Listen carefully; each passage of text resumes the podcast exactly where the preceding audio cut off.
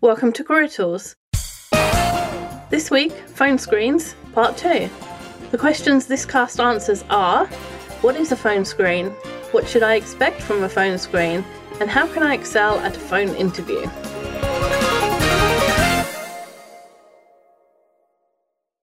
So, the next uh, section we have in our outline is prepare what you'll say. All right. So, anyone who's ever tried to talk off the cuff about any subject, even one that they're really passionate about, will have found themselves going off on tangents and backtracking and using a lot of filler words, right? Those things like um, er, uh, you know, and like, for example. The first time that you say any sentence, it doesn't come out with fluidity. So, for an ordinary day, when again, no risk situation, ordinary day, that's totally fine. None of us actually speak with perfection all day, every day. When you only have 30 minutes to impress someone, you want those sentences to come out fluidly. There's nothing like talking about how to speak properly to make you not be able to speak properly. I've learnt this at Toastmasters. Every time you try and tell people how to talk nicely, to, present or talk, speak, you immediately can't speak yourself. So you want your sentences to be fluid and that you've practiced them so that the words come out in the right order. And you can make the same point in less words. And so you save time in the interview so you can make more points. If i just think of something that i want to tell you then i'll ramble and use filler words or use things that you don't need or say or and be really slow because i'm thinking still whereas if i if it's something i've practiced then i take less time and every time I take less time, I can add in a point. Practicing is great, but you don't want to sound like a robot because you've rehearsed so many times, because you're reading your points. For example, you need to have rehearsed enough so that you can quickly look at a point, form, paragraph around it using phrases that are deeply in your brain. You can say them like you can say your own phone number without consciously engaging your memory. Yeah, and that only comes with lots and lots of practice. And people fear like if they practice too much, then they will sound like a robot. But if you practice too little and you're reading your points, then you are going to sound like a robot. So more practice is better. So, for example, if you're asked about your current role, and you almost certainly will be, want to be able to give a clear, concise summary of what you were doing and what your successes were. So, for example, I've been working in IBM at the Business Services Division. It acts like a management consultancy company, but for technology. I've been promoted twice after having 100% of my customers request that I return for additional work over five projects in two years. Now, nobody, I don't think, could say that without having practiced it or thought about those words and how they fit into sentences and whether or not they're the right words and whether or not you're saying something twice or uh, or more. Writing them down. I find writing down really helpful because then you make sure you're always doing the same. You're practicing the same script to a certain degree so that you have those words down. It's information that, yeah, you know this like the back of your hand, but unless you formulate it, you're going to be babbling on about it. It's like the two minute speech. People say a two minute speech or an elevator speech for entrepreneurs to be able to describe their business. It's like that. And, you know, entrepreneurs practice them. They, they hone them they look at the words they they decide on the best words to fit into that two minutes and then they practice until they can say it when they're coincidentally in an elevator with whoever it is that can fund their thing. So, you know, if they find themselves in an utter, in an elevator with Mark Zuckerberg and that was the person that they wanted to buy their company, they can say their 2-minute description of their company in 2 minutes without thinking and without worrying at the same time, oh my gosh, I'm so nervous. That's actually Mark Zuckerberg. Look, he's wearing a hoodie. And all the things that would go through your mind if you've learnt it enough, your your mind can be chattering, and you it can still be coming out of your out of your mouth. For recruiters and hiring managers, not being able to answer fairly superficial questions that are going to be asked in the phone interview is extra damning because you can be almost certain what those questions will be before they're even asked. So, For example, you're definitely going to be asked to, like Wendy just mentioned, to describe the role that you're currently in. Um, not to be prepared for these types of questions can be extrapolated as doesn't prepare for anything. And then you're working against an already negative impression. Yeah. When people can't answer questions that it was obvious were going to be in the interview, I just start start making negative negative points Mm-hmm. and they keep going. And many of those questions will be asked in your interview if you get to one. So you might be practicing for a phone screen, but you're also practicing for an interview. So hopefully you're taking that seriously. And so the practice is serious. So practice things like describing your current role, describing your work history, describing any experience that is particularly relevant to the job. So if you're going to be a Ethernet cable manager on a submarine and you've already done it on submarines, then you want to make sure that you can describe that experience rather than any other general manager of Ethernet cables job that you did. Answer tell me about yourself because tell me about yourself is going to be asked in one form or another in every single interview that you go to, including this one. And then practice answering at least one behavioral question that you think may come up. So, if you're a project manager, it's probably going to be about managing people that you don't have power over because that's how projects work. If you're an accounts manager, it's probably going to be something dealing with um, divisions, not wanting you to give data because that's the number one problems that accountants have in big companies. So, you know in your profession what the number one problem is. And so practice an answer to that question. If you don't ask it, you can use it later. In addition to that, you'll want to have memorized or have handwritten uh, in your notes a question for you to ask the interviewer. This is a question that it could be tricky to think of on the spot, but you have to keep in mind when you're interviewing for these things, each and everything is being paid attention to by the interviewer, so the question itself is quite important. It's often the case that there isn't time for you to ask a question, but if there is, and you don't have one, you just lost points since it doesn't take very long to prepare a question. Prepare a question. Easy. So, the final part of our outline is display energy and display pleasantness. So, this is about the way you're going to communicate with the person listening. And we want to build rapport, which everybody can do, but we want to really tell the interviewer by the way that we're speaking that we have energy and that we're a nice person to work with. Remember, right at the beginning, when we said that part of what the hiring manager is looking for at this point is just to check off yes, can communicate reasonably, yes, sounds like a normal person.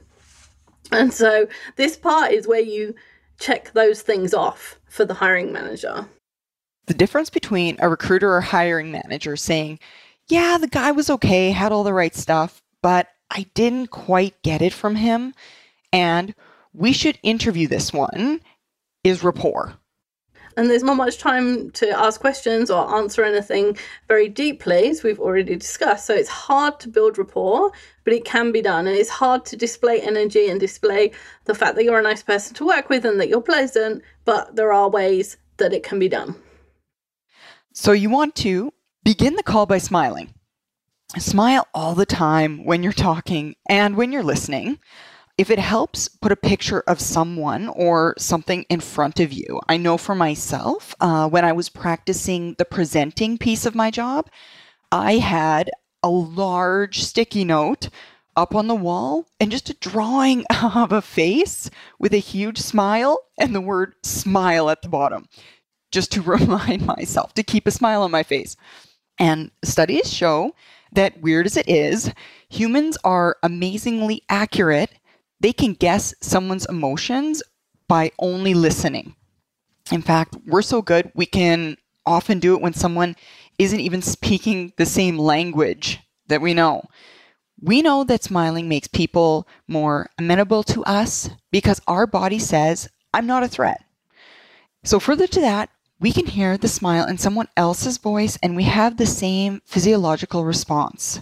So, to make your interviewer feel comfortable, smile. We should do a test. If I say this without smiling and I say this when I am smiling, can you tell the difference? Absolutely, 100%. Yeah. So the other thing to do is begin by thinking pleasant and polite tone. That's your baseline. When they say their name, they say, Hey Jim, it's great to talk to you. How are you? Make sure you say their name because Dale Carnegie says it's the sweetest sound that anybody will hear.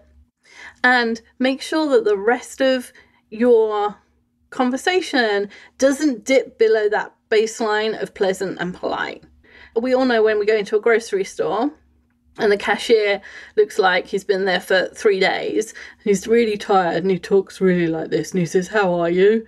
And you think, Really? You're just saying that because you are told to. And the difference between someone who is enjoying being there and says, Hi, how are you? And you can tell the difference. So you want to start with a fairly high baseline. You're never going to go down to, How are you? You're always going to start with, the baseline and then you're going to add energy and add pleasantness to that. Energy and pleasantness, they're nothing more than behaviors. It has really nothing to do with how you feel inside, right? You could be having the worst day of your life. Now, that said, behaviors like smiling and being polite, all they are is extra things, steps that you engage in so that you come across as more enthusiastic, right? So they don't want to hear about your bad day or that you're tired or that you're rushed. Believe us, your day is not that bad. They're going to think, wow, that guy's a hero for going through a day like that and still doing this. I've never thought that. right. Instead, say something like, I've had a great day and I'm really excited to talk to you or if you want it, you could do that with more energy. So I'm having a great day and I'm really excited to talk to you. And you still won't have too much energy. You can speak more quickly, louder, and more enth- with more enthusiasm than you usually do because no one is ever high enough energy in an interview. The interviewer has probably done, if they're doing phone screens, they're probably doing two an hour for an entire eight hour shift if they're in HR.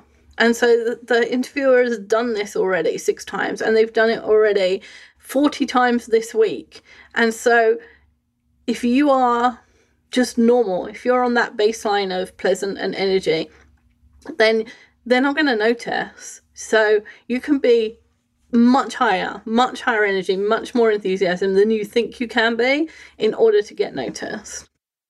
This kind of goes back to the same physiological response that we talked about with the smile. Mm-hmm. If you bring that energy and that excitement, then they have more energy, more excitement because you're almost giving it to them. Yeah, exactly.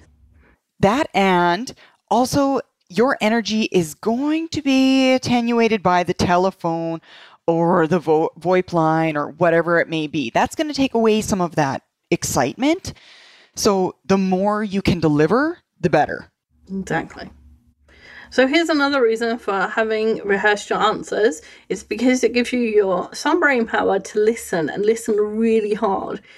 So if you've listened to all of our disc guidance and you've been to our effective communications conference, you'll know that you can tell people's disc profiles by what they say and how they say them even if you don't have all of the other things that you would normally want to make a judgment, just what they say and how they say it, you can tell. So if you are confident to do so, if you've been practicing tailoring your style and you're listening really hard and you can hear that the, this person is a DIS or C, then go ahead and tailor your communication to that person. But remember, don't go low energy. Just because someone's reserved, that doesn't mean low energy. It doesn't mean talk super slow. It means just come down a little tiny bit.